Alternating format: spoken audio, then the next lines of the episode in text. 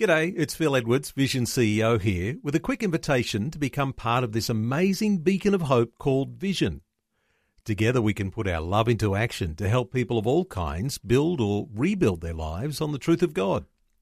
Please consider the part you can play during our upcoming Visionathon appeal, remembering that it's your support that makes Vision possible, including this podcast.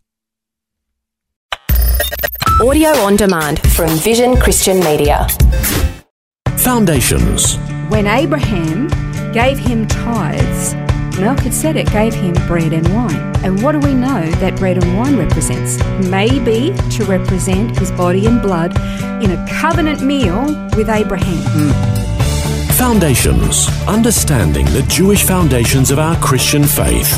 With Robbo Robinson and Mandy Warby. We've been learning about the names of God, names that He uses to reveal different facets of His nature, character, and attributes. And in this program, we're going to be looking at the name Yahweh Shalom. Shalom. It's one of those words that is, um, I don't know that there's anybody that doesn't know the word shalom.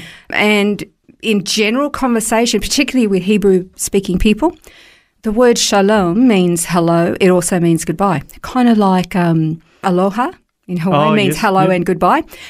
But unlike Hawaiian, the word shalom actually has, like most Hebrew words, it's far richer, far deeper um, than what would normally be the typical understanding, which is peace. Most people think it just means peace.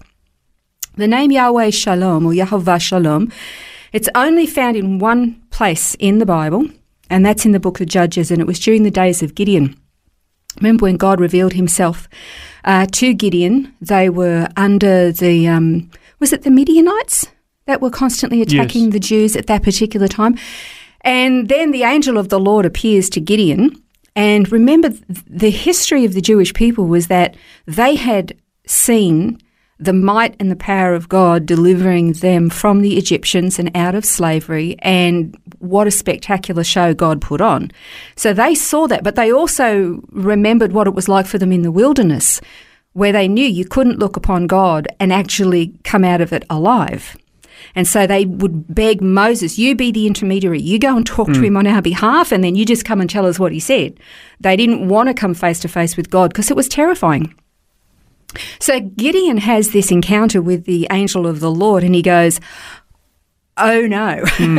Yeah. he actually says in Judges 6, verses 22 and 24, when Gideon saw that he was the angel of the Lord, he said, Alas! I, I bet it was more than alas. oh Lord God, for now I've seen the angel of the Lord face to face. Now the Lord then said, Peace to you, don't fear, you shall not die. Gideon thought he was going to die. You can't face God and not die. Then Gideon built an altar to the Lord and he named it The Lord is Peace. And to this day, it's still in Ophrah of the Abiezrites. Now, the meaning of the word shal- it, shalom, it's Hebrew, and it does mean peace, but it's so much more. It actually means uh, to be complete, um, soundness, welfare. It does mean peace, but this completeness in number, in being safe, being sound in your body, um, for your health, prosperity, not just in finances, but prospering in, you know, as Psalm says that your soul may prosper, that you would prosper as your soul prospers. So it's talking about a whole multi dimensional Yeah. you know, view of prosperity. Having that triad, quang, uh, tranquil peace within your own heart, being content. Um, it's that contentment in friendships, in human relationships, also with God, especially in a covenant relationship. And it also means peace from war. So it, it, it's very, it's a very big word. It's really. far-reaching, isn't it? Covering all all the aspects. So here's the thing: when somebody says shalom to you as a greeting, that's a pretty nice greeting. Mm, that's right, really. yeah. And it's a nice greeting to say goodbye as well. So they're wishing all of that upon you yeah, as you go. as It's you leave. lovely. Yeah. But what about uh, Melchizedek or Melchizedek? He was the king of Salem. Mm-hmm. Now, Salem is what the city of Jerusalem was originally called. And the word Salem or Salem uh, is also the same as the word shalom. And they both mean peace. And now later it was the uh, the Jebusites actually invaded and they took over the city that was called Salem. They named it Jebus.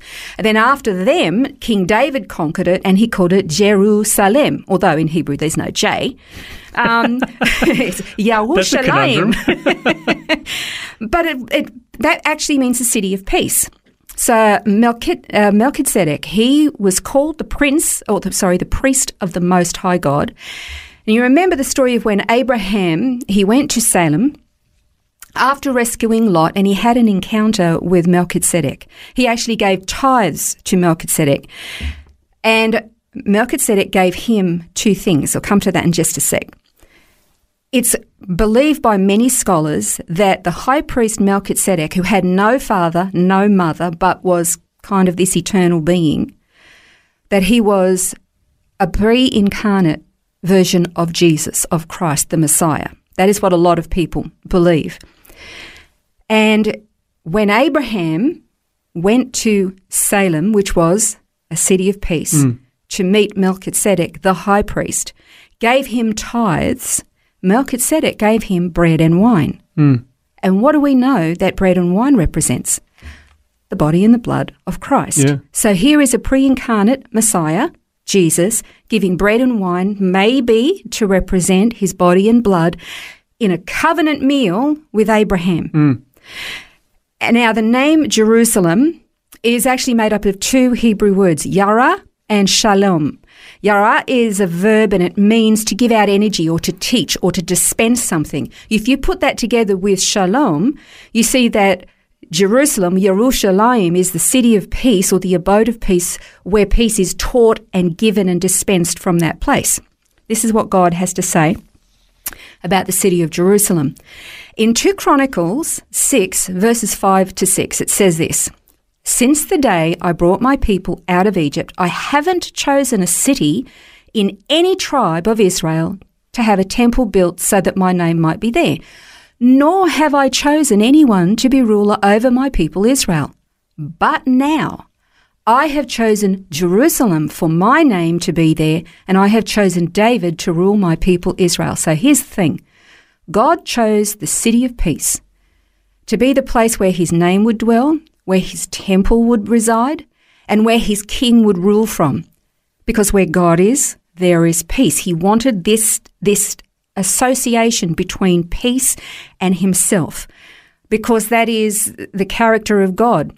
So he places his name and he commanded his temple to be there along with the head of his government because everything about God was to be a place where peace, where he gives peace to everybody who comes to him.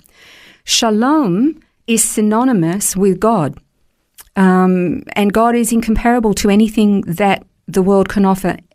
As, as a, for example, remember Jesus said that he would give peace to his people, but it would be peace that the world wouldn't understand. It can't give it, can't take it away, doesn't understand it. Yeah. I wanted to um, mention Psalm 46. No time to read Psalm 46. Now, the word shalom is not in Psalm 46, but it's describing a world that is.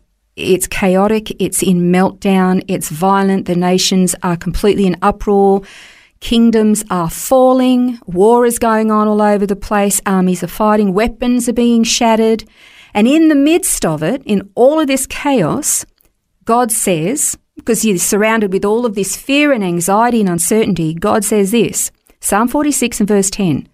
He says, Be still and know that I am God, and I will be exalted among the nations and will be exalted in the earth. Where God is, when He resides in you, it actually doesn't matter what's going on around you hmm. because the peace of God resides inside of you. The whole world can be exploding or imploding around you and you will still have this peace that surpasses all understanding inside of you because hmm. that's who God is. Yeah, well, he's the Prince of Peace, isn't he? He is. And I think this name, um, he- this is who he is Yahovah Shalom. When you have this peace of God within you, or, the, or let me put it this way the peace that comes from God does not mean that you live with the absence of turmoil or chaos or struggle.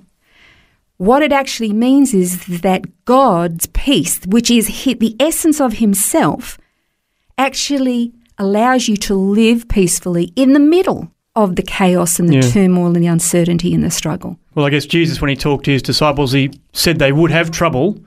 But in John fourteen twenty seven, Jesus says, Peace I leave with you. So he promises his peace in the midst of the trouble.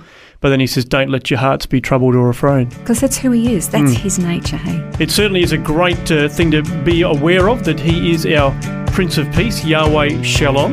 And we're going to continue to look at another name of God in our next program, and that is Yahweh Ra'ah. This has been Foundations, a look at the Jewish foundations of our Christian faith. For study notes, resources, and more, see vision.org.au slash foundations. Thanks for taking time to listen to this audio on demand from Vision Christian Media.